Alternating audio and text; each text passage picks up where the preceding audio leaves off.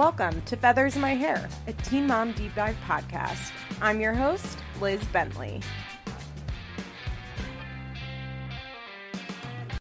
Hey everyone, how are we? How are we doing on this beautiful fall day? I am. I'm an hour and a half behind schedule today. I've just been doing nothing. I slept in too late, which just fucked fucked my whole day up. I like to start recording this podcast by noon on Saturdays and it is 1:35. So there's that. I did not watch 16 and Pregnant this week. So I will not be covering 16 and Pregnant this week. I just ran out of time. I guess I was like I'm going to watch it at this time and then I didn't and I I just didn't watch it. So yeah, no 16 Pregnant this week. Um, before we get started, if you're interested in my Patreon, which is called Liz Explains It All, you can go to patreon.com slash Liz Explains or find the link in my Instagram bio, which is feathers underscore pod. Last week's episode was on There's Something Wrong with Aunt Diane. I think it was really good. This week's episode um, is a episode where uh, me and my guests talk about the pro ana internet. It's like, I don't know, I'm calling it a pro ana internet. Like, that's what it's about. But we basically just talk about, um, like the internet's influence on us and just like the eating disorder of it all, of LiveJournal and Tumblr and TikTok. So, yeah, those, that was last week. This is upcoming this week, I believe. And if you're interested in that, you can go to patreon.com slash Liz Explains.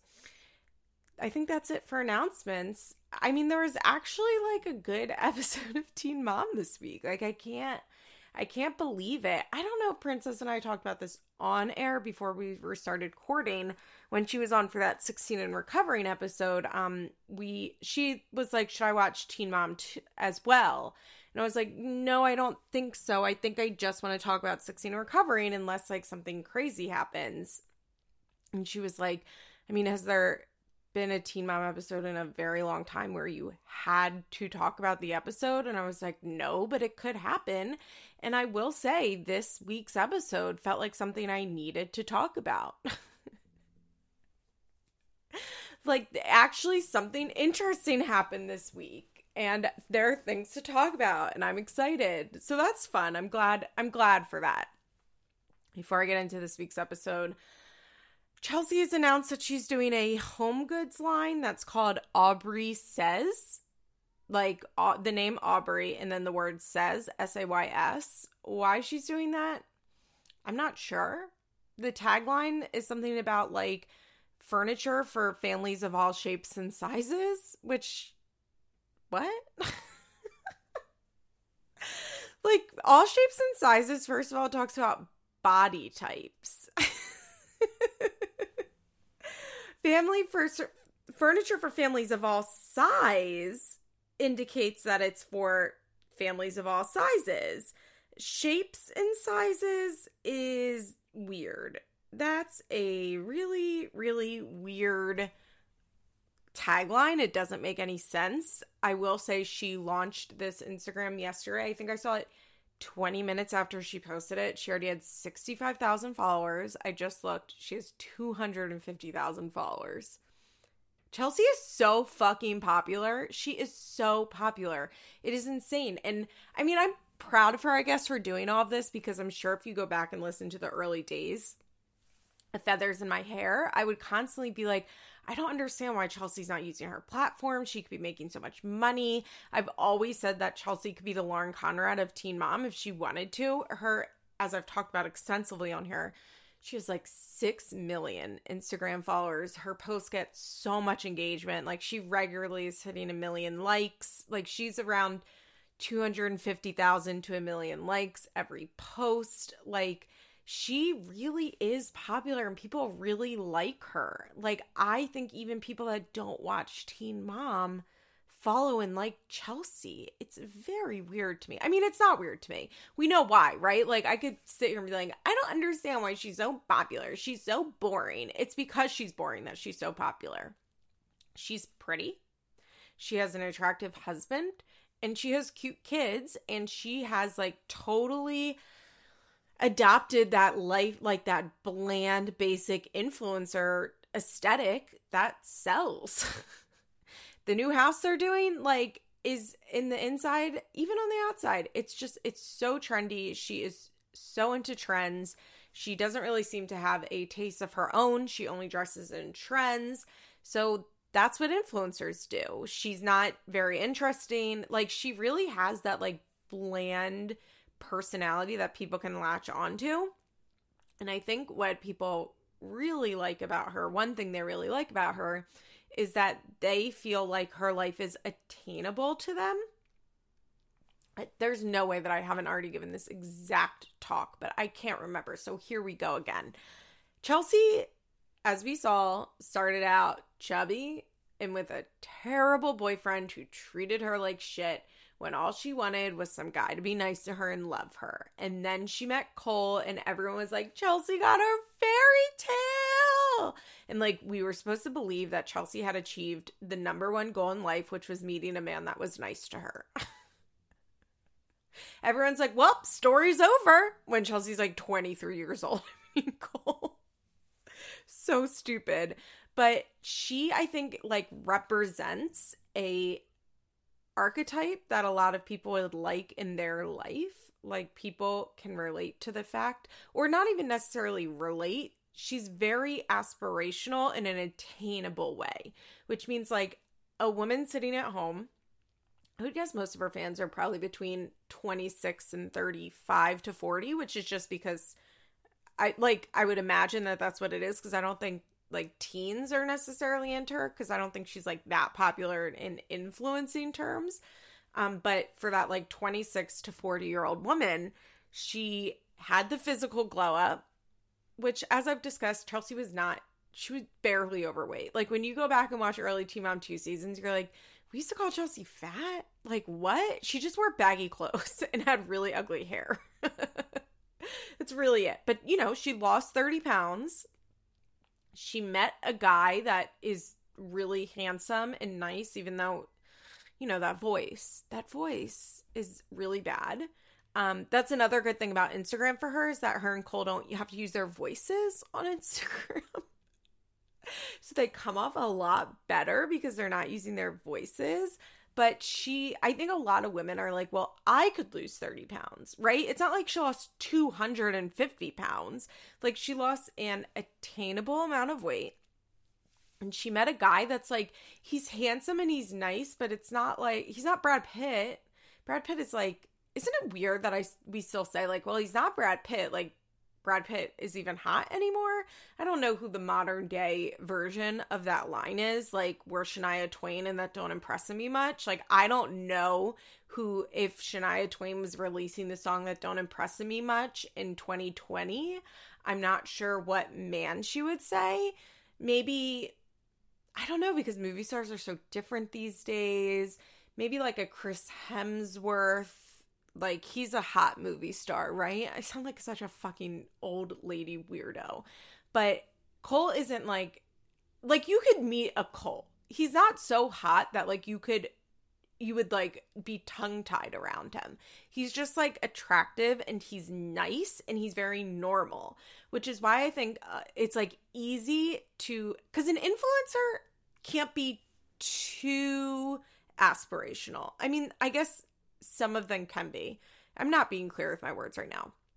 The type of influencing Chelsea does, in my opinion, they can't be too aspirational because then there's like nothing for the person at home to like really engage with beyond like, oh, she's pretty. Like, I think that's more for like the younger influencers of it all. But I think for like the mommy influencers, like the demographic that Chelsea's going after, I think you can't be too pretty. You can't be too obviously rich and you can't be like too Hollywood, LA, like famous person because that's not relatable to a woman sitting in Kansas City, Kansas. Well, I guess Kansas City, Missouri, but there is a Kansas City, Kansas too, right? Yeah, because Maria lives in Kansas City, Kansas, not Kansas City, Missouri. Um, I think it splits into two. I don't know. I was supposed to go there last year and I didn't because my plane turned around in the air when we were 45 minutes away from landing in Kansas City. I think the airport's in Missouri. That was crazy. Never in my life has that happened. That was so crazy. They just got on the plane. They got on the announcement. They're like, sorry, we can't land. So we're going back to Philadelphia. so nuts. But where was I? Oh, so, you know, somebody that's like super LA and Hollywood, it's just not relatable to like the the stay at home mom that the Chelseas of the world want to be popular with. And so I think Chelsea's just is that like basic white woman that a lot of people feel like they can be. And let's be real, like they can be her to an extent, at least as far as like the day to day looks like, but they won't be as rich as her because Chelsea is extremely wealthy from being on the show Teen Mom and now doing her influencing stuff. But yeah, Aubree says is stupid as a name. That is a stupid name. Like straight up a stupid ass name. Aubree says that doesn't even make any fucking sense. She should have called it like Aubrey Lane. Would have been a cu- Chelsea. Chelsea. All she had to do was call this fucking thing Aubrey Lane. That would have been so cute Aubrey Lane is like a name. It it kind of sounds like a place as well, and this is Home Goods. Chelsea should have called this Aubrey Lane, but she didn't. Chelsea, if you still want to use Aubrey Lane, I am giving you permission to use it. She didn't use it because she's punishing me personally. So she calls it Aubree Says. The design aesthetic of the page is very ugly. It's very ugly. It's all like oranges and yellows, which like of course it is, you know. um one of them is or the on the the fucking the logo for it, it says where where it's always basically Saturday. Um I mean like okay where it's always basically Saturday doesn't really work for Chelsea because neither her nor her husband have traditional jobs. So, like, it always is basically Saturday for her. Also, like, what does that mean in terms of home goods? It doesn't mean anything. home goods have nothing to do with weekends. it's just stupid. It's so stupid, and she's gonna make oodles of money. And for that, I say Mazel Tov. At least you're not wasting your platform anymore because she really was for a long time. I think that's the only thing that like happened in Teen Mom World this week that doesn't have to do with the episode this week because obviously all anybody was talking about this whole week and like let's just get into it is Kail. So, on Monday, I think on Monday, the show comes out on Tuesday, right? Yeah, on Monday, uh, MTV drops a clip which was brilloso. It was so brilliant. Is that how you say brilliant in Spanish? Brilloso? Or did I like hear that in a cartoon once? I don't know. It was so brilliant of them. They dropped this trailer and it's a three minute clip of the absolute juiciest storyline that we've had on Teen Mom, maybe in two and a half to three years. Um, there have not been many juicy storylines that we have watched. Oh, there are a couple things I need to I need to clarify this with. Clarify is not the word. Guys, I'm having trouble today. Having a lot of trouble. Um, there's a couple things. One is that there have been a couple of good moments, moments on the show, but we like in the last few years, maybe the last I've been doing this podcast for 3 years, right? So in the last 3 years that have been actually like really interesting and good but 95% of them we knew about beforehand. I'm thinking, for example, the gun incident, Janelle gun, Janelle's gun incident, which some sometimes I think about that and I'm like, that's fucking crazy that that happened. that MTV got on film Janelle following a man home and pulling a gun out on him with Jace in the front seat of the car. Whew that's crazy. That's really crazy. So they got that, but we like knew that happened. You know what I mean? And so like Kail announcing her pregnancy with Chris. Like that was crazy, but like we already knew that happened. It is so rare. It is so fucking rare that something happens in teen mom world that we have not already seen happen online, which is why I always say like there are no spoilers for Teen Mom, which when 16 and Recovering was on, quite a few you DM me and like would try and talk about the show and I was like, please don't spoil this show for me. Like this is like something the first thing in like 5 fucking years that I've watched and I like genuinely do not want to be spoiled for because also with regular shows I like do not mind being spoiled for the most part. In fact, a lot of times I will seek out being spoiled, especially if something's giving me anxiety, like books. If I'm feeling too stressed reading it, sometimes I'll go read the ending just to, like so I know what I'm getting into. It's sick. I don't know why I do this. But with 16 recovering, I was like, I just don't want to be spoiled. I want to be able to watch this like free and clear uh, because I love this. But with Teen Mom, there's no such thing as spoilers ever. Like you have never seen on the Teen Mom subreddit somebody post something and get in trouble for like spoiling. Like that's not a thing. I would say the housewives are similar to this, right? Like any reality show that like follows closely people that are also very online in that it's like not a competition show, it just really can't be spoiled in this day and age. So the last thing that I can think about that happened on this show that we did not know about was the Ryan driving high scene. That was totally out of left field. We did not know it was going to air. That was it was mind-blowing. I'm there maybe have been some other things maybe that we didn't know about like before the episode, but that's the only one that comes to mind. So, this week what does MTV do? They get one. And for that, I say bravo. You know what I mean? Like good for you MTV. Finally. Finally you have something interesting. Basically, they drop this clip and in the clip it is Kail talking about the fact that Javi has trying been trying to fuck her and not just once, repeatedly, including texting her, asking to come over her house. First of all, if you haven't seen, if you don't watch the show anymore, bravo to you.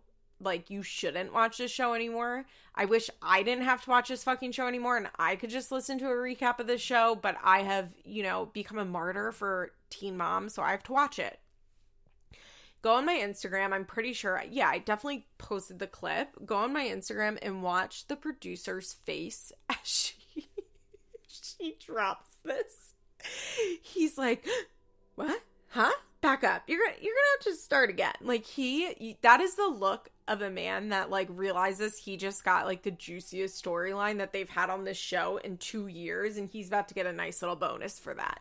Like he could not have been more lucky, Patrick. I really like Patrick, and I'm sorry he reminds me of Dan Levy from um Schitt's Creek. He does. I think it's like not maybe not so much in his looks, it's like his mannerisms. I can't I can't exactly place why, but it does. so Kail is mad because Kail moved to Middletown, Middleton, Delaware. Middletown, Middleton, I think. And as we discussed on this sh- on Feathers in My Hair, it made no fucking sense for her to move there. It's an 45 minutes to an hour away from Dover, which is where Javi and Jo live, which is where she had been living. The thing is, Kail lived in Dover and Chris lived in Wilmington. Just so everybody knows, I live about 25 minutes away from North Wilmington. Does that matter? No. Does that have anything to do with what we're talking about? Absolutely not. But I do I want to just include that fact because I'm pretty close to where all this action is happening? Yes, yes, I do. Do I really like North Wilmington? Would actually live there? Sure, it's it's nice. I actually really like Middleton too, where Kail lives. It's Kail definitely moved to one of the nicer areas in Delaware, and like I understand why she wanted to live there over Dover, just like as a location in general. But the reason she moved there is because Dover to Wilmington, where Chris was, I think is like an hour and a half. Like Dover is I I've I've never been to Dover. I don't know if I've ever driven through Dover. I don't know if you go past Dover on I-95. Maybe. I would say that's the only way I would have like driven near Dover is like going down I-95. I'm not sure though because usually I get on this means nothing. I get on 95 in Maryland, not in Delaware. Nobody cares. Uh, so she wanted to move to Middleton because it was closer to Chris. Basically, she moved to this house so that Chris could be more involved with Lux. Is that an idiotic reason for Kail to move? Absolutely. Did it make no fucking sense for her to move an hour away from where her kids go to school and where she would have to take them 50% of the time? Yes, I like I remember extensively talking about this and being like Kail is going to hate this drive. I don't understand why she's doing this. It doesn't make any sense. And surprise, she hates this drive. Kail want she well, first of all, I want to talk about I'm gonna do the recap of the show. It's 20 minutes in, so let me take a quick break and then we'll go into the recap.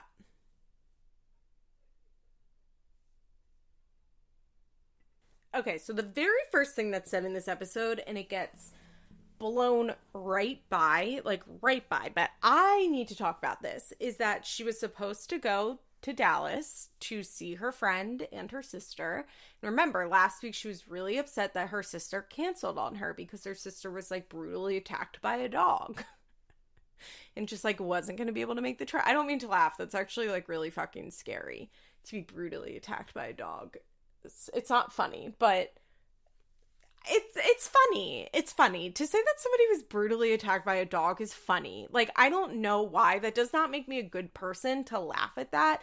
And it's actually like really horrific and you could die and I'm kind of scared of big dogs that I don't know because I'm scared of being attacked by a dog. But when I hear like somebody say I well I can't go there because I was brutally attacked by a dog, it just makes me laugh. It makes me think of the this the storyline in 30 Rock when um Edie Falco was on playing that uh Congresswoman Cece that she was uh shot in a face shot in the face by a dog.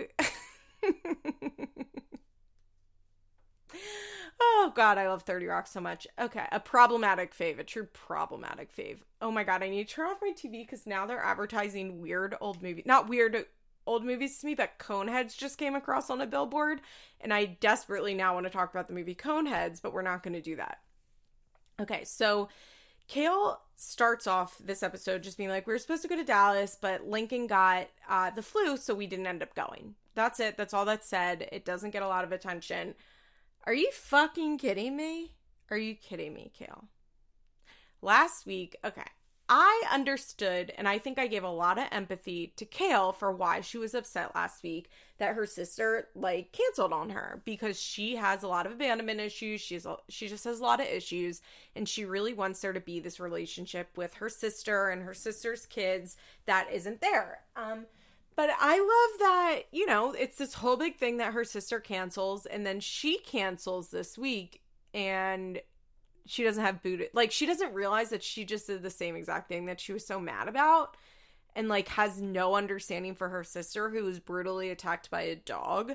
But like as soon as lincoln gets the flu like obviously of course they didn't go to dallas because lincoln had the flu but like that's how life works kail like shit happens.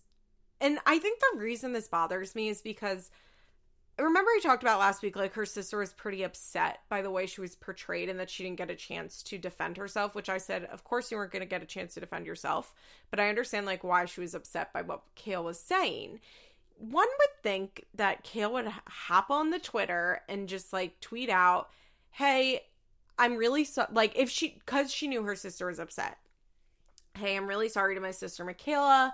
You know, I wasn't necessarily mad at her. That just like triggered some childhood shit in me. So I was upset at the situation. However, it's not fair that it looks like I'm talking shit about her on TV, and I'm sorry that she feels bad. That's all she would have to do. Did she do that? No, of course not, because this is Kail. God forbid. And so for her this week to not acknowledge the fact that she also canceled her trip. It's just typical Kail. It's really it's typical Kail. Okay, so she is well, first of all, there's a cute little scene where uh, Lux is saying that he's scared of a fly. Lux is so cute. He is so cute.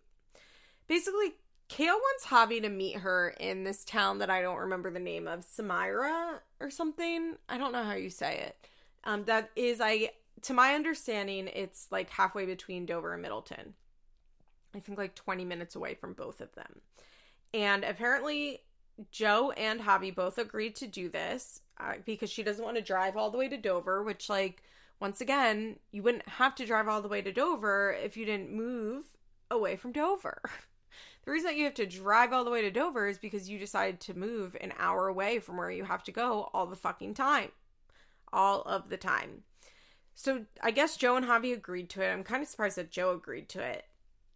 And now Javi is like being an asshole about it, according to Kail. And she is saying that Javi only wants to meet, like, drive back to halfway when it's his turn to do the drop off.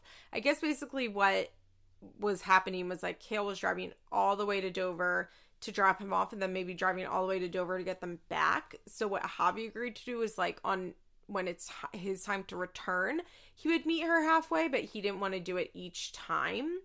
And so Kail's mad and Kail decides that she is going to blow up Javi's life over a drop off that is only happening because she decided to move so far fucking away. Kail is mad. Kail is pregnant in this scene, mind you. I'm pretty sure this was shot sometime in December. Somebody on Reddit was saying she had the same nails she had when that like leaked sonogram picture came out in December. I'm pretty sure she announced the pregnancy in early January, but we kind of knew it in December because uh, Chris's aunt had posted that sonogram picture, and we people knew it was her because it matched like a nail style she had, like not just like pink nails, you know what I mean? Like it had nail art on it, so it was distinguishable. So I'm assuming this is sometime in December, and Kail is like really fucking mad about this, a drop off. She's mad about this drop off, and Javi, I guess, is saying he says to her, I'm not going to do anything for you because you're being mean to me and Lauren. And this sets Kail off. And it's not about the drop off, right? Like she's mad about the drop off, but what she's really mad about is the fact that Javi said that you're mean to me and Lauren. I know even I was saying like it's funny that Kail just blew up Javi's life over a drop off, but the reality is is Javi Kail blew up Javi's life. Well, Javi blew up his own life, but Kail decided to uh, detonate the bomb because Javi said like you're mean to me and Lauren. And to Kail, she's like, "What the fuck?" Because I'm not mean to Lauren. In fact, I leave Lauren totally alone. And the reality is is that like I have so much shit I could say. And you she says you want to treat me like this? Oh really? After you try to fuck me in the wawa parking lot with your girlfriend at home with your son? That's when the producer is like uh what? Uh-huh what happened? Okay, should we talk about what Wawa is? if you don't know, I've talked about Wawa on this podcast a lot.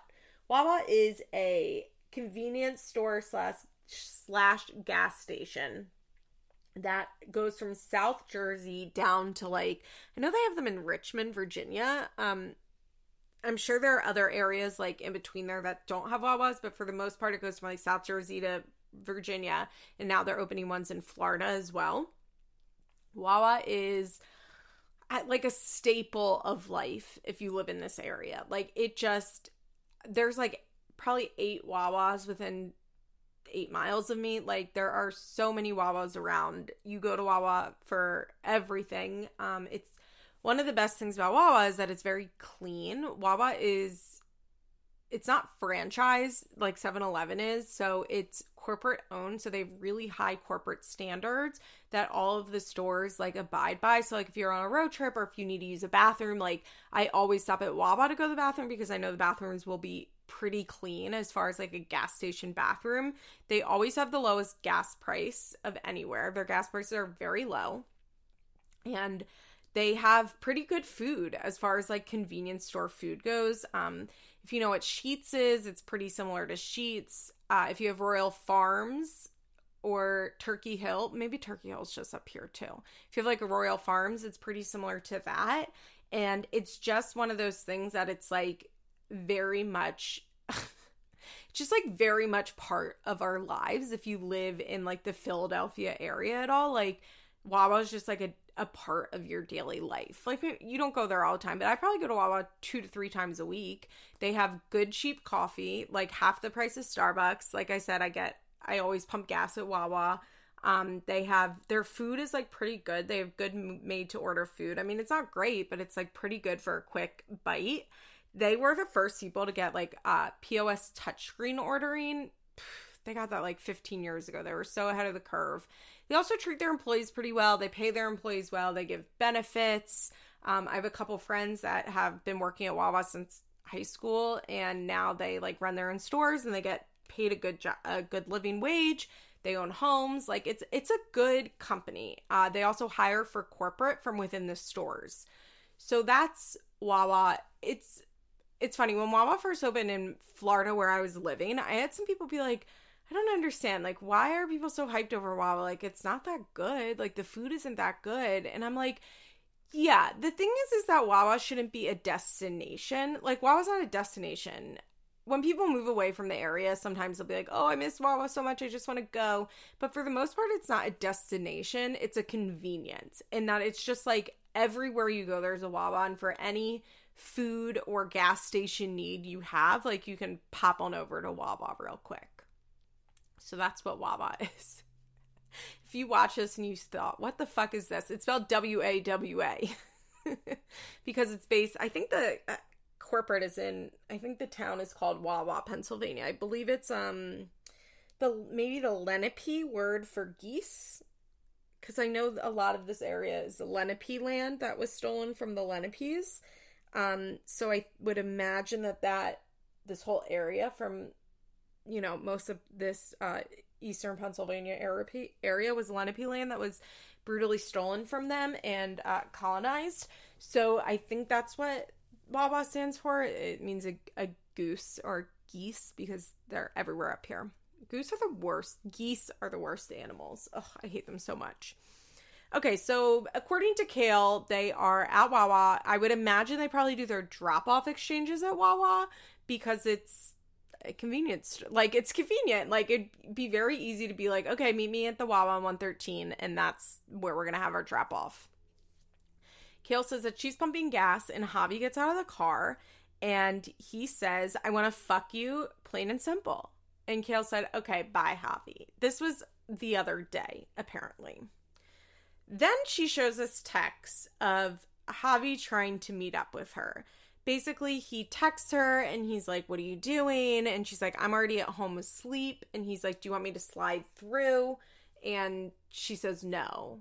Um and there's another thing about him asking like can i meet you at the office? Because Kail has an office in dover. I doubt she ever goes there but she got an office in dover for some reason. Here's the thing. I think a lot of people assume that this means I mean, I know a lot of people. People think that Javi is only speaking to Kail this way because they are actively having sex. Do I believe that? Not necessarily. Like, do I think it's very possible that Kail and Javi have been having sex like this whole time? A hundred percent, yes, absolutely. Do I think that this exchange proves that? No, because I think Javi's a fucking creep. I think he's a creep. And I think like Javi, like I bet if you went through Javi's phone, he's texting Brie this shit. He's texting other ex girlfriends this shit. Like I don't think that Javi necessarily needs to be encouraged. Um, I saw a lot of people like, well, if my ex texted me that, I would be like, what the fuck? Like, why are you saying that? But I think that like this is just how Javi talks to her. I really do. Um, like I said, I don't know. I just don't think this necessarily proves that Kail and Javi have been recently hooking up. I just don't. I'm sorry. I think they very well could be, but I don't. What I see here is just Javi being a fucking creep, and I don't see Kail encouraging it at all. And just because she's not being like, fuck you, I'm gonna kill you as a response doesn't mean that she's like encouraging him, which I saw a lot of, which mm, makes me feel, ugh. okay. So as a result, what's everybody talking about again? the paternity of Creed. Now, as I said, back when this was a huge topic of conversation when that baby was born, I still believe that the reason people think that Creed is Javi's is based on his skin color. I do. Now everybody wants to be like, well, they were hooking up, so the timeline and this and that. And first of all, once again, we don't actually know if they were hooking up. Second of all, like I just I just don't think that Javi is Creed's father. I don't. I mean, like, could he be if Kail and Javi were hooking up around the time that he was conceived? Sure. I mean, I guess. Why don't I think he is? Because I think that I think that if Creed could be Javi's, I think Javi would uh, make it known. I think Javi is demented in the head, and if he really wanted like I think he loves attention and drama so much and like this savior thing that he has that I think that if he thought it was possible that he was Creed's father, he would be like actively petitioning for a DNA test and making this huge thing and like I'm going to come in and save Creed from that deadbeat Chris and that's my baby. Um yeah, I also don't think he looks anything like Javi or Lincoln. I mean, he looks a little bit like Lincoln because they're brothers. He doesn't look anything like Eli. Javi's other kid, and he doesn't look anything like Javi.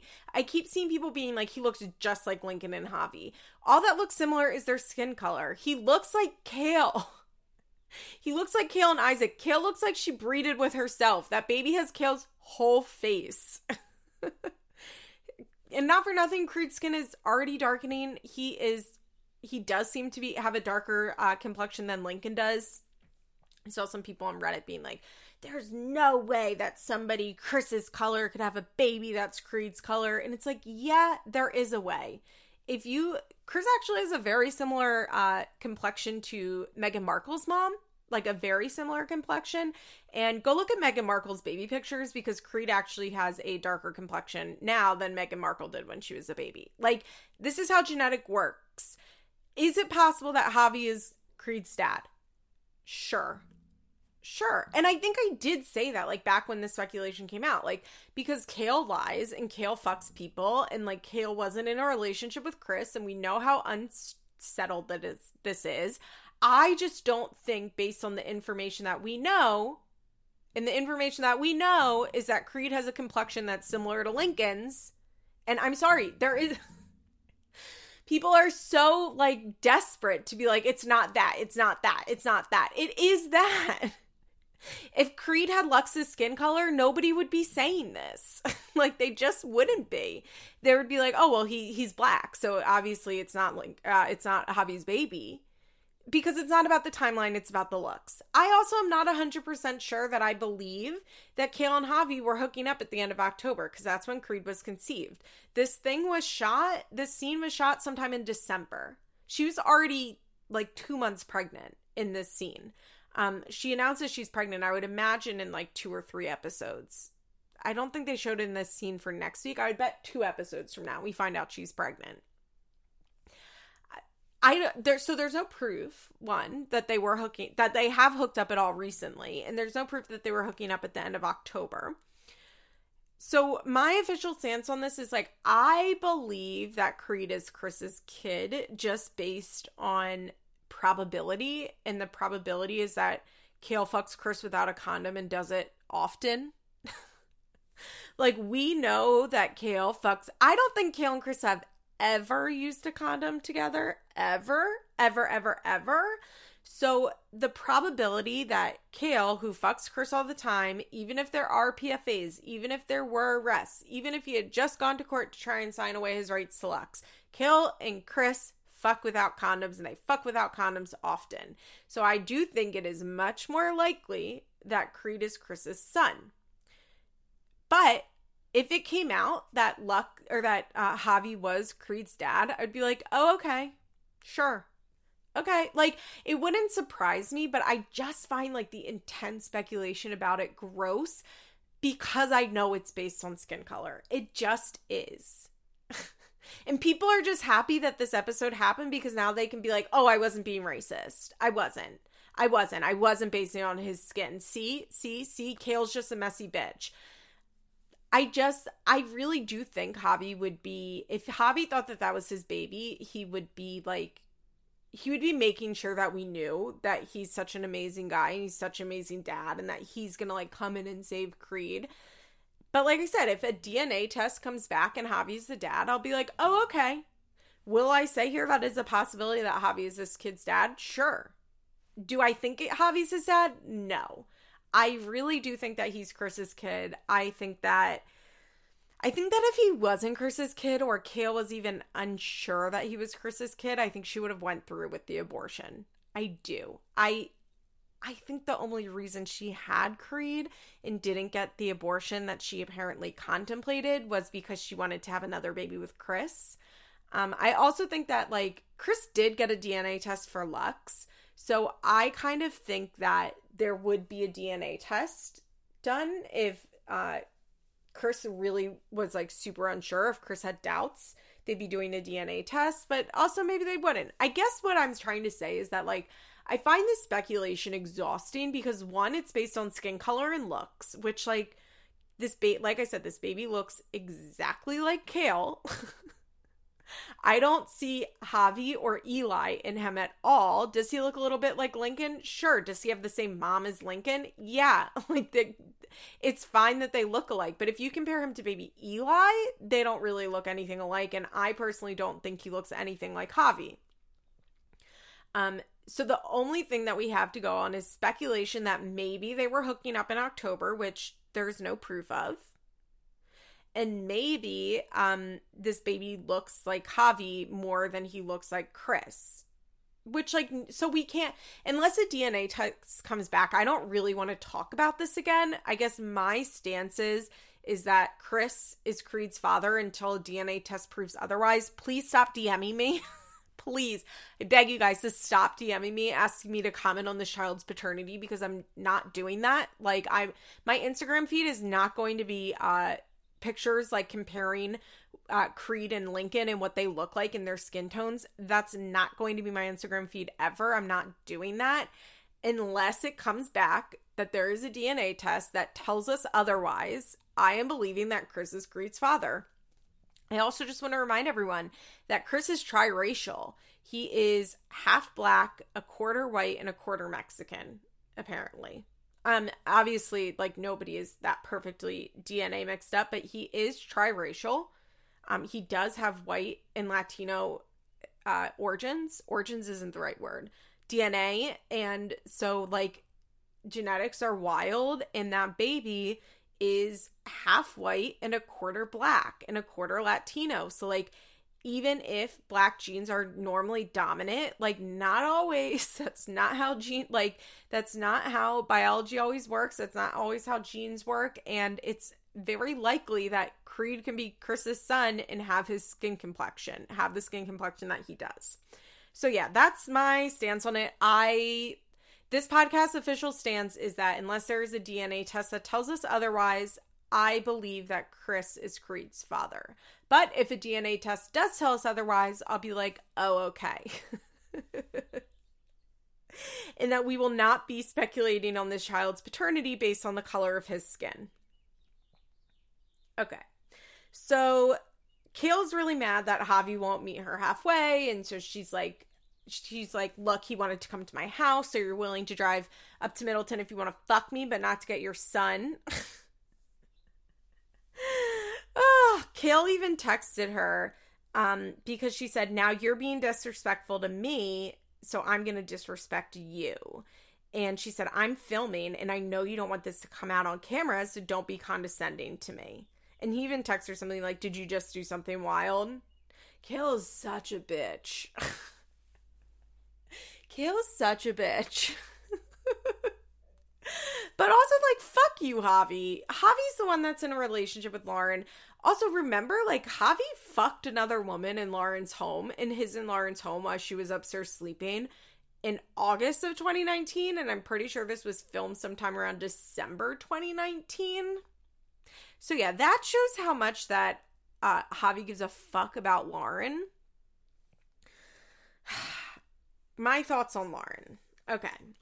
As a human, I feel empathy towards Lauren because I find it very sad that she is clearly in a very unhealthy relationship.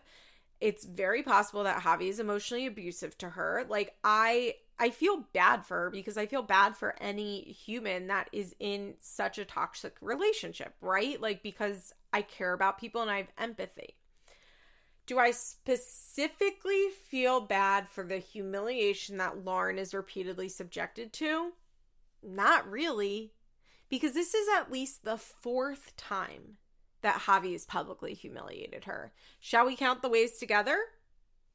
First of all, very first introduction to Lauren. I have a girl willing to move to Dover right now. That's how he talked about her. That's the first time the audience is introduced to Lauren. It's a girl willing to move to Dover right now. That's tough.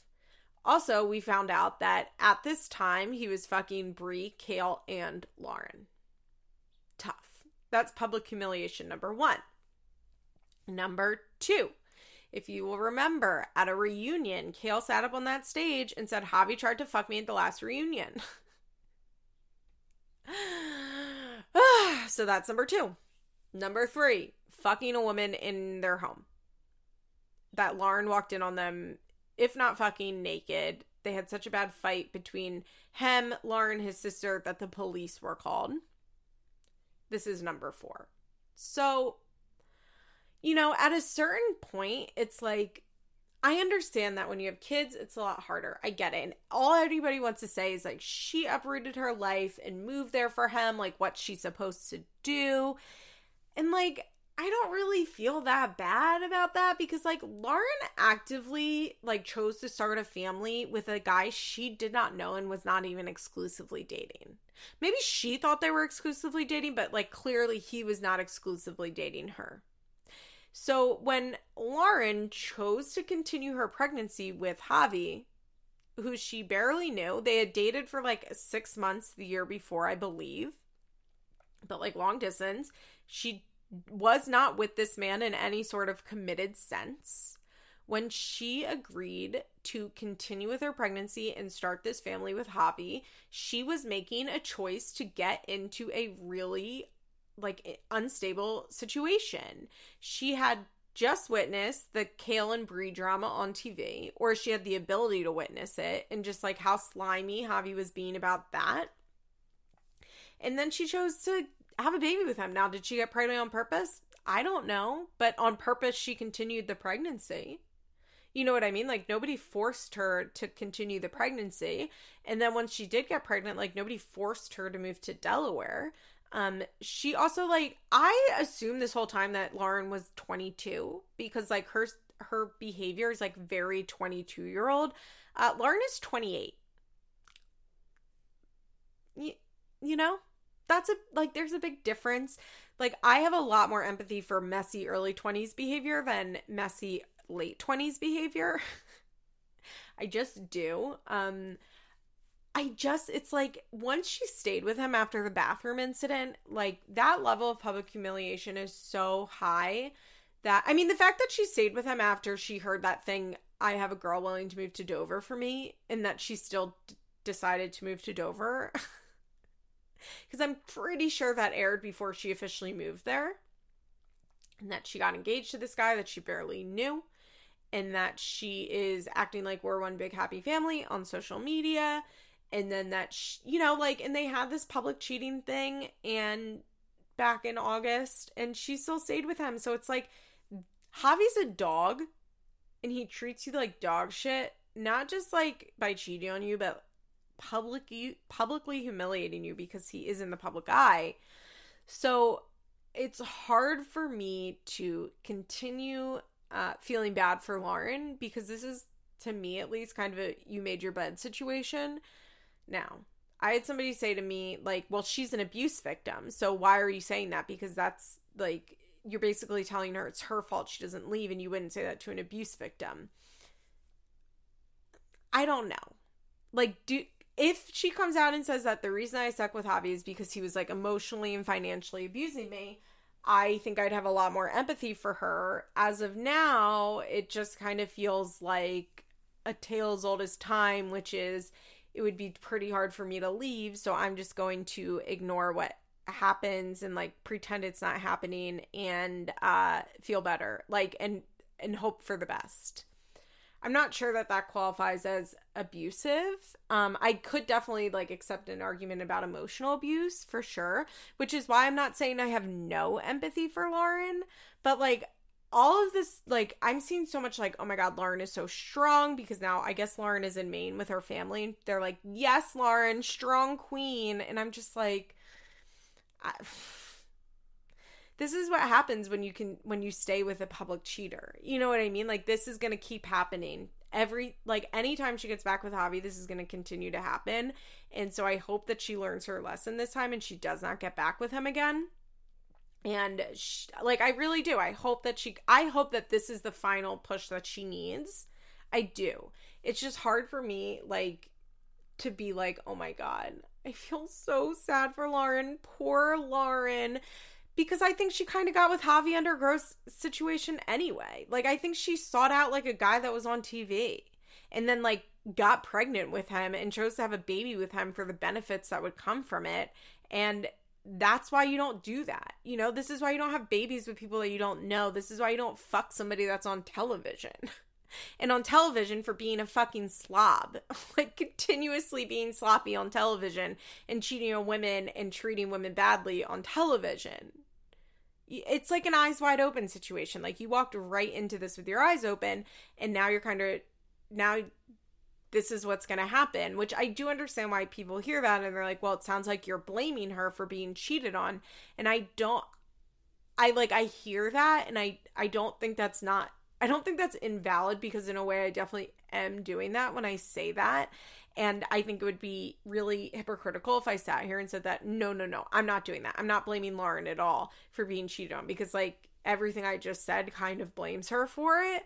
I just think that this is an example of you have to make better choices with your life and you have to make better choices to who you start a family with and who you move across the country with and what type of life that you want to live. And that if you think that like the benefits of being on television and having a famous guy be the father of your child outweighs being with somebody that's like honest, faithful, caring, and loving, then I don't really know what to tell you. And I do hope that Lauren learns from this. I do hope that Lauren leaves him.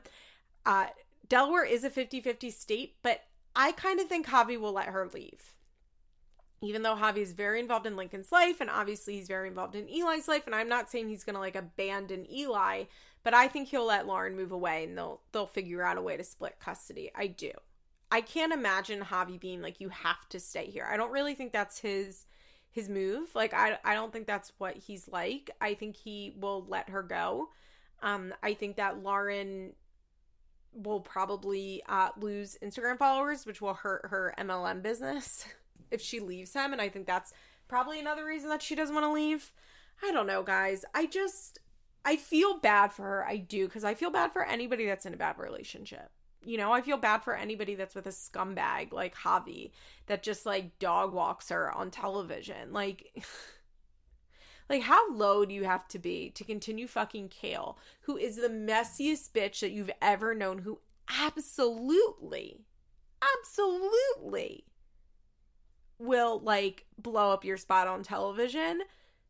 Like you have to be the worst type of person alive basically to do that and that's what Javi's doing. I just think that if I act like Lauren is like all of these things just keep happening to Lauren and it's so sad it like takes autonomy away from Lauren and the reality is is that like the longer Lauren chooses to stay with him the more this is going to happen. And so I hope that finally she'll learn her lesson. I don't know. Does that sound too mean? Like I'm listening to myself say it and I don't I don't like how it sounds when I'm saying this, which is why I think I like keep talking about it cuz I'm trying to like justify the fact that I'm not blaming her even though I definitely am and I just hope that like enough is enough for her this time because if this isn't enough then I don't know whatever will be. And I think that Lauren needs to do what's best for her and her family, which is to break it up and not be with Javi anymore.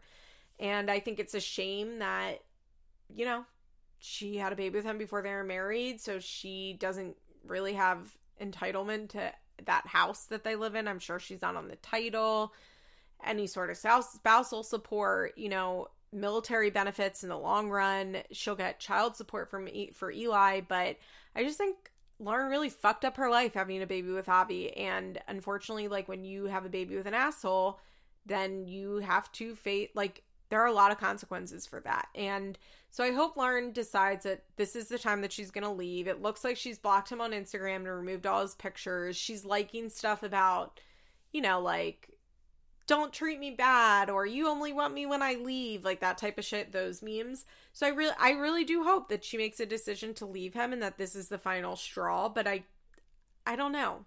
I don't know why it would be the final straw. I feel like if that fucking in the house thing wasn't the final straw, then I'm not sure if there will be one, but I hope that there is one. Um, there is a moment in this episode where apparently Kail's so weird.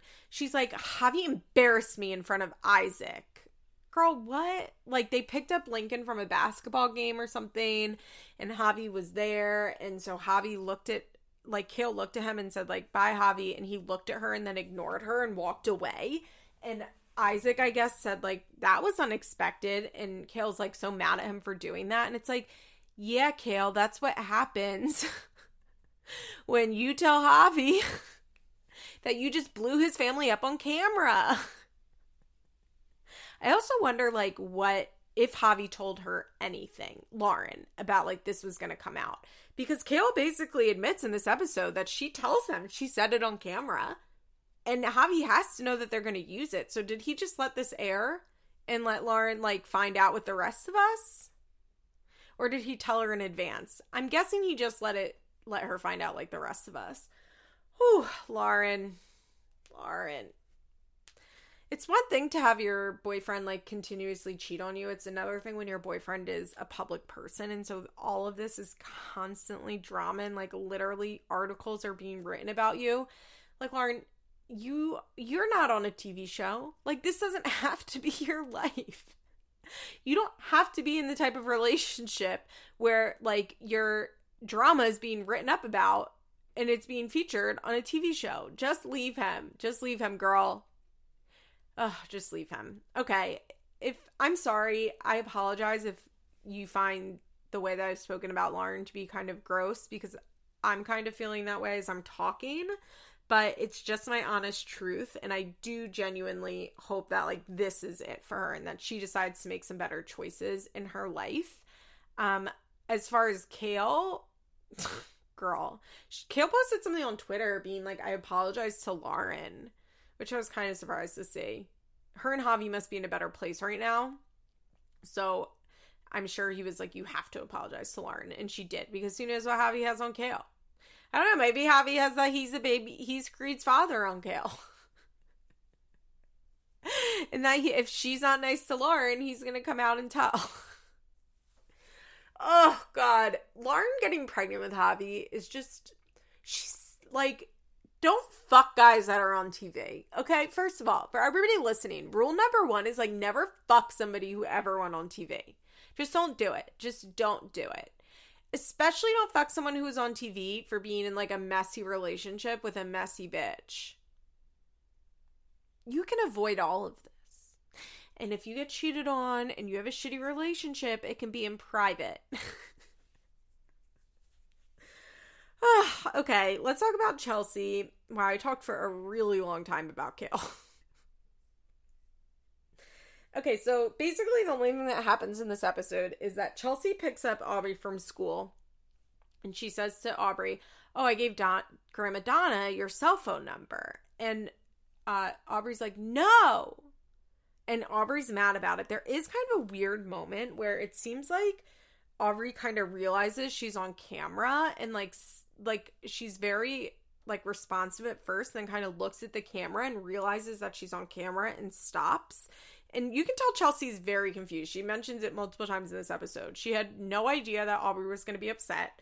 She doesn't really understand. She's like, "Well, why don't you want Donna to have your number?" And Aubree's like, "It's to be uh, it's to be awkward." And Chelsea's like, "Well, I'll tell her not to text you. Like, I'll be the bad guy here. I'll be I'm the grown up. I'll be the bad guy." And it's like, "Well, you probably won't. Cole will probably tell Donna because you're a little bitch and you actually will never be the bad guy with Donna." By the way, I think in next episode is when they go to get the court order changed or they start talking about changing the court order, which I think is great, as I've extensively talked about on this podcast.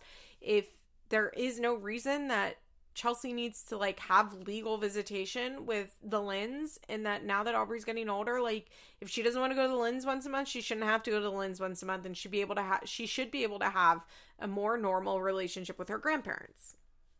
Okay. I think a lot of people took this to mean that Aubree did not want Donna to have her cell phone number. And I I definitely do think that that's a possibility, but in the context of the rest of the episode, it doesn't really seem like that. Um, because as soon as Aubree, like they drop Aubree off at a gas station to like have Donna pick her up, and like as she's jumping out of the car, she like screams. She's like, "Look at my phone!" like she like as she's jumping out of the car, she like has her phone in the air and is like, "Look!" Like she's so excited about her phone. And I kind of wonder, uh, my friend Jess mentioned this, and I was like, oh, maybe. I kind of wonder if she, Aubree wanted to be the one to tell Donna her phone number and not have Chelsea tell her. and like but in her but had obviously never told Chelsea that and then maybe got embarrassed when she realized cuz Aubree's definitely in that age where she's like still a little kid but definitely old enough to become like self-aware and I think it's I mean especially on camera. And I wonder if like she kind of realized that she would sound stupid if she said on camera like I wanted to be the one to give her my number. So she didn't. I don't know. I think it could be either. I think it very much could be she just did not want Donna to have her cell phone number because she didn't want Donna to be texting her. But at the same time, like, I. I find it unlikely that Aubree thought that Donna wouldn't have her phone number, which is why I'm I'm very confused by that idea, as is Chelsea.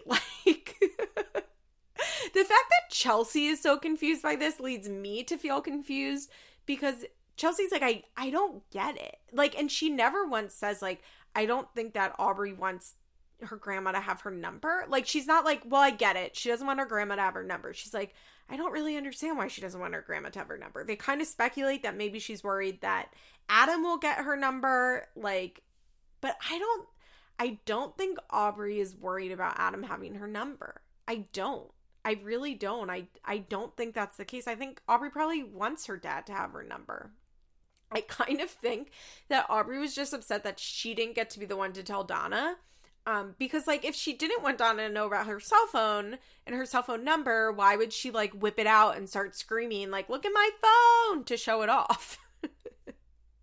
Have you ever been with a little kid and you did something, but like in their mind, they were going to be the one to do it, but they never told you that and they have an absolute fucking meltdown over it? And you're like, bitch, I did not know you wanted to do this. Like, you didn't tell me.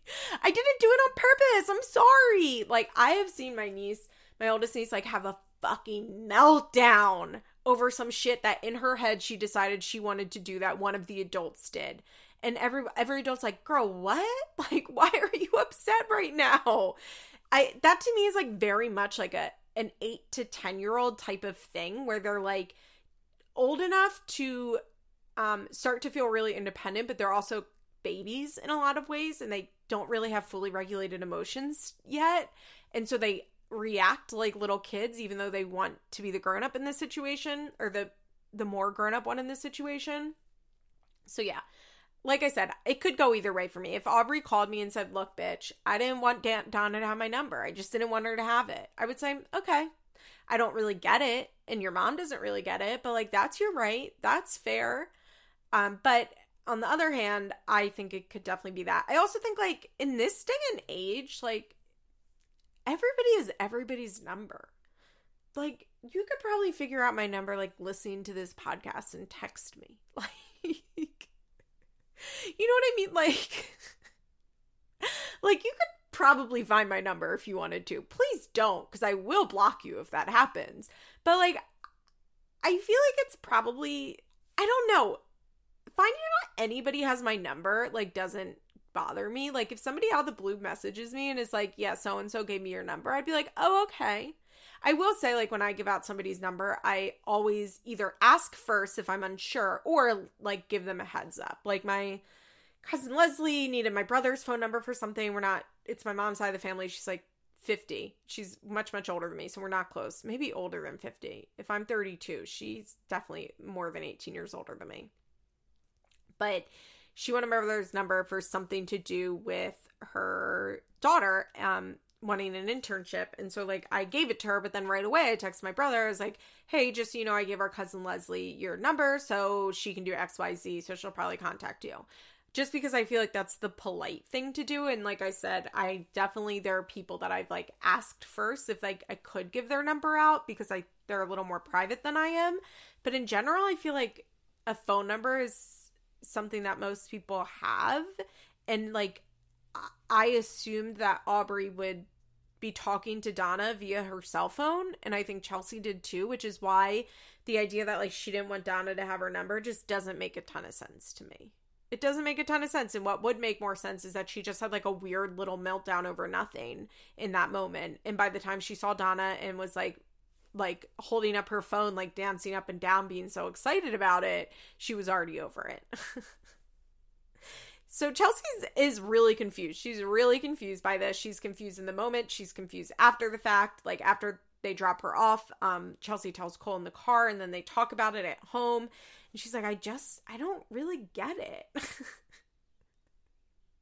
um, so they are both annoyed at the idea of Adam having her phone number, which I get. I get. And I thought they had a, like, I understood totally, like, what they were saying in this. They were like, it's really frustrating. And this is Adam in a nutshell, right? Because Adam is such a fucking scumbag that Adam will never go out of his way to contact Aubree if it means that he has to go through Chelsea. But now that he like can directly contact her and it's easy peasy, like he's gonna do it. And she's like, it's like the visitation center. Like he won't go to the visitation center and get the visitation center set up, but he will go to uh, like her school lunches where he doesn't have to put in the effort to see her and Cole says something like on he's never called on her birthday. Like or on any special occasions he doesn't call because like god forbid he has to talk to Chelsea first before he can talk to his daughter. And I think that like he definitely I I get why it's very frustrating. I do. I really do. And Chelsea does say like part of the reason I didn't really want her to get a phone is because I'm worried about her dad having just like free access to her, which I get because Adam is a bad scary person. And it's probably very scary the idea that now Adam is going to have unsupervised conversations with her because at least even at like the school, the school lunches, obviously it's in a safe environment, it's at school and I think Donna is there for all of those once again I don't really understand the concept of an adult coming to lunch to have lunch with that child. I know Princess says she does that with her kids every once in a while. She'll show up to have lunch with them at school. But it's just not something that ever happened in my school growing up. I can never remember a time where a parent came in and had lunch with their kid. So I it's just hard for me to understand that and like imagine what it's like and if other kids have it too and the fact that it seems to happen very regularly just really confuses me. I know for Princess it's like a treat and a special occasion when she does it, but I as far as I understand Donna's there. Donna and Adam are there pretty often and it's on Wednesdays, maybe every Wednesday. I don't know. That confuses me. I don't really understand that. But uh I get the fact that they're scared that Adam will just like now be able to influence and talk to Aubree without them being able to approve it because even though Aubree's 10, she's 10. 10 is still very young. I to- I totally get it. I get why they're worried. I get why they're nervous. Um but that's also like it's what happens when your kid grows up, you know? Like this is going to be a thing and they can't hold it off forever and I don't know. I thought Chelsea and Cole were fine in this episode. I I kind of like that Chelsea was as confused as I was about the Donna thing. Okay, let's talk about. Mm, I was gonna say let's talk about Leah. Oh, I guess there's one thing we need to talk about. Uh, Victoria has her baby. That's a true me no care. And Ali, I guess, has been falling and hurt her foot, and they have to take her for X-rays, and they're worried about like what this means if Ali can still walk around. There's one moment. Dawn, Leah, and Victoria are talking about this, and uh, Victoria's like, can't they make her walk flat footed? Because you know how uh, Ali has to walk like on her toes, kind of. And Leah goes, no, that's just like the way the muscles pull her legs up. She can't. And Victoria goes, I mean, like you know, like Forrest Gump, like he had the he had the stilts or he had the braces. Can't they do that like Forrest Gump? so stupid. Leah was like, "No, no, they can't do that." Um, Leah's really upset, obviously, because this is probably a scary sign that the muscular dystrophy is uh, is increasing. That's not the right word. Improving is not the right word. That she is facing more um, decline in her body in muscles because of muscular dystrophy, I guess is a way to say it. And Leah is really scared that Ali's going to have to use her wheelchair all the time. And to that I say, no shit. Just like Dr. Sal has been telling you for three years that Ali should be using her wheelchair whenever possible and that she's going to fall and hurt herself if she doesn't. I mean, I don't, I don't know what else to say. You know, like, this is obviously very sad. I really feel for Leah and Corey. But, like, the doctor's been telling them this is going to be happening for years. And I don't know. I, it feels really shitty to be like, so duh, what did you expect? Because, like, this is their child who has a terminal illness. They don't know how, when that, like, terminal aspect will happen because no other child has this type of muscular dystrophy. It usually develops in adults. Um, so they don't know what her life expect- expectancy is, which is even more heartbreaking and terrifying. So it's hard for me to be like, yeah, Leah, duh. Like, no doy. Because that's fucked up. Because I can't even imagine how it feels to be Leah and Corey in this moment. But I do hope that for Ali's health and safety, that now she will start using her wheelchair more because the reality is is as Dr. Sal mentioned, like she could fall and hit her head. Like that's why it's so scary is that she could it's not just falling and like hurting her ankle or her leg, like she could go down and hit her head. And that is really fucking scary. So I do hope that for Ali's safety, that they really make more of an effort to put her in her wheelchair. I I really do hope that. Um by the way, this week Leah went on a podcast and was talking about her drug addiction and saying that she tried heroin once, which everybody's like so shocked about, but it's like, yeah, guys, her opioid opioid pills and heroin are like the same thing. Heroin's just cheaper. It's not shocking. There it that that's what happens. She talks about how she was buying it off the street. Now, if you'll remember, when Jess and I did the episode on Leah's book, we were very confused about the way that they explained her drug addiction in the book because in her book they made it seem like one single time she got a pill that she was not prescribed to from her father and took that pill and then she went to rehab like the next day. Like that's what they make it sound like and on this podcast we find out she was trying dope, she was buying pills off the street and it's like why didn't that get included in her book then? Leah lies. I'm sorry. Leah's a liar, and I feel like a lot of people don't understand this, but she is. And I do understand that she didn't write her own book. Obviously, like she a ghostwriter helped her with it and did the majority of it. But like, why would you like release this book talking about how I'm being honest and open about everything and share all of this trauma stuff and then kind of like totally glaze over the addiction and really make it like seem like it did not spiral out of control that badly. You were just like upset and depressed. That was like the worst part of it. And then six months later, be giving like extensive interviews talking about like how bad the drug addiction was. I don't really get it. I don't get why that wasn't included in her book because that shit's interesting. And I saw some people being like, you know, she's not she doesn't have to share every trauma that she had until she's ready. And like people shouldn't be mad that she didn't include this in the book. And it's like but I think if you read the book, you would understand like why it's very weird that like she included so much trauma and stuff that happened in her book. And I think Jess and I talked about this like we thought most of the book was like really good and interesting and then suddenly there's like 9 pages where she like has a drug addiction and then goes to rehab and then the book's over. And it's like, well, this seemed like a much bigger deal in real life. so why didn't you include this?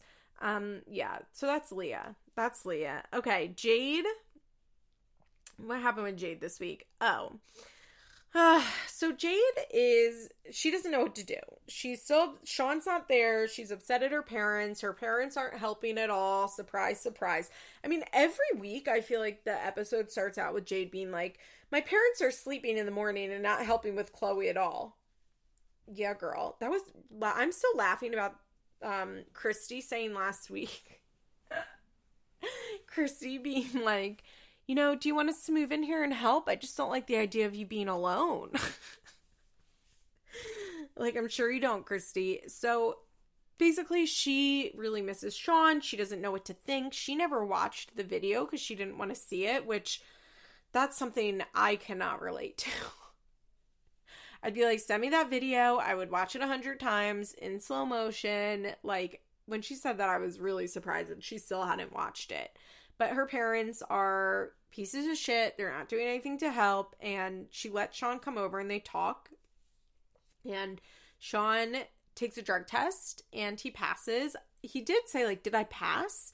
And I saw some people online being like, you would only say that like if you didn't if you were doing drugs and you worried you're worried about not passing. But as somebody that has soberly taken a lot of drug tests um you do kind of you're like did i pass? Like even though you know you're gonna pass like you still are like well did i?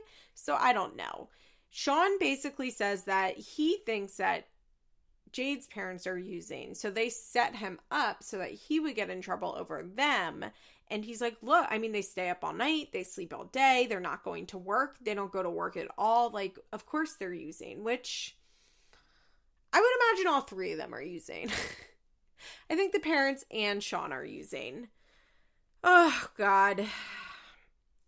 She also says, like, well, Sean was willing to take a drug test, and I know my parents won't take one. And it's like, so why are they in your house and why are they watching your daughter?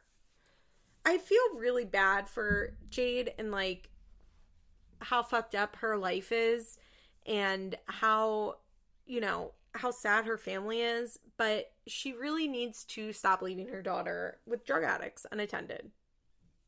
You know, like that is the only thing that I can say. Like she must stop doing that. The rest of it, you know, we can hem and haw, give explanations for this and that, but like when it comes to leaving the kid with the drug addicts, like she's got to stop. All right, let's bring it home with Bri, who actually was pretty interested in Bri's storyline this week. So Nova goes to spend the night at Devon's mom's house. I was pretty surprised. And it actually, to me, I was impressed. So everybody gives Bri so much shit for like how controlling she is with Nova and she doesn't let Nova go to Devon's house or Devon's parents' house. But like as soon as Devon started popping up again and like showed that he was consistent, she let Nova go and stay over there. And then once Devon's mom popped up, and then she's like regularly talking to Nova or to um Bree, Bri let Nova go and sleep over there. I I think that Bri really does want Devon's family to be in Nova's life. She just is like one, she is really nervous that they're not going to be consistent, which I think is very fair. And two, she's a little suspicious as to why now. Her friend Shirley does have a good point that she's like, well, maybe you know, once she saw Nova at lunch that day, she just like really regretted the way that she's behaved and the way that she's treated Nova. And now she realizes what she's missing, which I think is definitely possible. And I don't know, I was impressed with Bri and like how she handled this situation. Like, I think that Bri tries, and I like Bri for that. So, Nova goes and spends the night at Devon's mom's house. Uh, Devon's sister is there as well. She looks pretty young. Like I, I think she's maybe sixteen or seventeen, which makes sense because Devon's like, well, my mom was raising her little kids when Nova was born. You know, like she wasn't in grandma mode. Like she was still being a full time mom. So Nova goes over there. They go roller skating. It looks really cute. Nova like a little kid with a rolly suitcase is so cute to me. It's so cute. Um, after they drop her off, Roxanne is crying because she's so happy. I find Roxanne's optimism to just be, I think I talked about this last week. I just find it to be really encouraging and sweet. And like, she's just so happy that Nova gets to know her family and like gets to be in the life of her other grandma. And like, she just has wanted that to happen so bad. And she's crying. And then Bri starts crying because she's like, she feels the same way. I thought it was a really sweet moment. One thing I did think was weird. So apparently she spent the night over there on a school night and her mom or the grandma drops Nova off the next day. And Nova, I guess at school like starts to cry and is upset and is like asking for her mom. So Bri and Roxanne go and pick her up early and they're talking to her and they're like, "What happened?" Um because Bri's Devon's mom was supposed to pick up Nova from school with all of her stuff and then I guess bring her back to uh, Bri's house. And apparently, Nova just like was really sad and upset because nobody else has ever taken her to school and it just wasn't it didn't work that way and Bri starts to get really nervous because she's like, "Oh my god, she's not comfortable with them. What did I do?" And I think that like I don't really get why the first night of a sleepover would be on a school night. I don't know. Maybe his mom worked nights on the weekends or something and so they just can't be over there on the weekends. That could probably that could possibly be it. But or maybe like that skate night was something like a a a thing. You know what I mean? Like a it wasn't just like we're going to the skating rink to like skate. Maybe it was like a an event of some sort that they wanted Nova to be able to go to. That could definitely be it. Um, but I think it was probably too much to have like the first time she sleeps over there to also have Devon's mom bring her to school the next day. I that's probably just like too much off of her normal routine and it feels like it would make a lot more sense. That's also like a long time for Nova not to see her mom because it's like all of the night and then all of the next day. As opposed to like if she just had a sleepover on Friday, then on Saturday morning she could come home. I think the time was probably still a little too long. Nova's seven, she's still little. I think that it probably would have worked better on a weekend. Um, I can tell Bri, like Bri's obviously, she's really, I think she's upset with herself because she's like, oh my god, I went too far. But when Devon's mom comes and drops over, drops off uh, Nova's stuff that she still had, it actually went really well. Devon came. It's so, oh, Stella is so funny with Devon. She's so funny. Like when they knock on the door, she runs right up to the door and they're like, I don't think Devon's here, Stella. And then he comes in and she like squeals and just like has her arms up for him. She loves Devon so much. It is so cute, Stella and Devon. Oh, I can't get over it. But they like spend time together and Nova's having fun and she's like, I want to spend the night again. And Bri is happy and realizes like, oh, they are safe, they are comfortable. She does like being there. I think it was just like a bad way to go about it for the first time. I think it was probably just too much. You know, it was like too much off of her schedule. It was too long away from mom because she's not really used to being away from mom and grandma. Like she's used to being with her mom's family, you know? So I think it was just like a little too much time, but I'm really glad that Bri is letting his family be active and be a part of her life and not doing some like not that she wouldn't have the right to do this, but like doing a thing where like, well, you can come over for 1 hour and then maybe I'll let her go to dinner with you. It seems like she really is embracing letting Nova have a relationship with them and I mean, I'm glad for it. By the way, Devon's mom and sister are very pretty. They're very tall and thin. Like, you really see where Devon gets it from. They all have very similar legs. Like, they all have those long legs, and they're pretty. I mean, Devon is handsome. I think Devon's good looking. He's always looks a little unkempt, but like when he his his bone structure, his facial features are handsome. So it's not surprising that his mom and sister are also pretty. But like I said last week, I'm happy for Nova to be with her dad's side of the family. I think it's really important. I think as long as they are good people that don't hurt Nova and that there's no hurt that comes from being like there's no hurt that cut for her that comes from being part of Devon's family's life, then I think that's great. And I think like more people that can love a kid, the better. And like I said, I I just think that it's really good of Bri that she is being so accommodating. I think Bri gets a lot of shit for like how controlling she is and like why doesn't she let Devon take her and blah blah blah. People, That's a big criticism uh, that Bri gets, but I actually think in reality it's not really true, in that she is pretty willing to accommodate Devon and his family. Okay, I think that's it for this week. Like I said, I hope I don't come off as too awful about Lauren. If I do, you know, I'm sorry if I if if you felt like this was a bad take, I think that's fair. I think I kind of feel like I gave a bad take earlier in this episode. oh, I have empathy for her. It's just hard. You know, the sympathy, it's hard to continuously extend sympathy for somebody, I think is the issue. Anyway, I hope everyone has a good week and I will talk to you again soon. Bye. This podcast is brought to you by Solid Listen Network. Find me on Instagram at feathers underscore pod.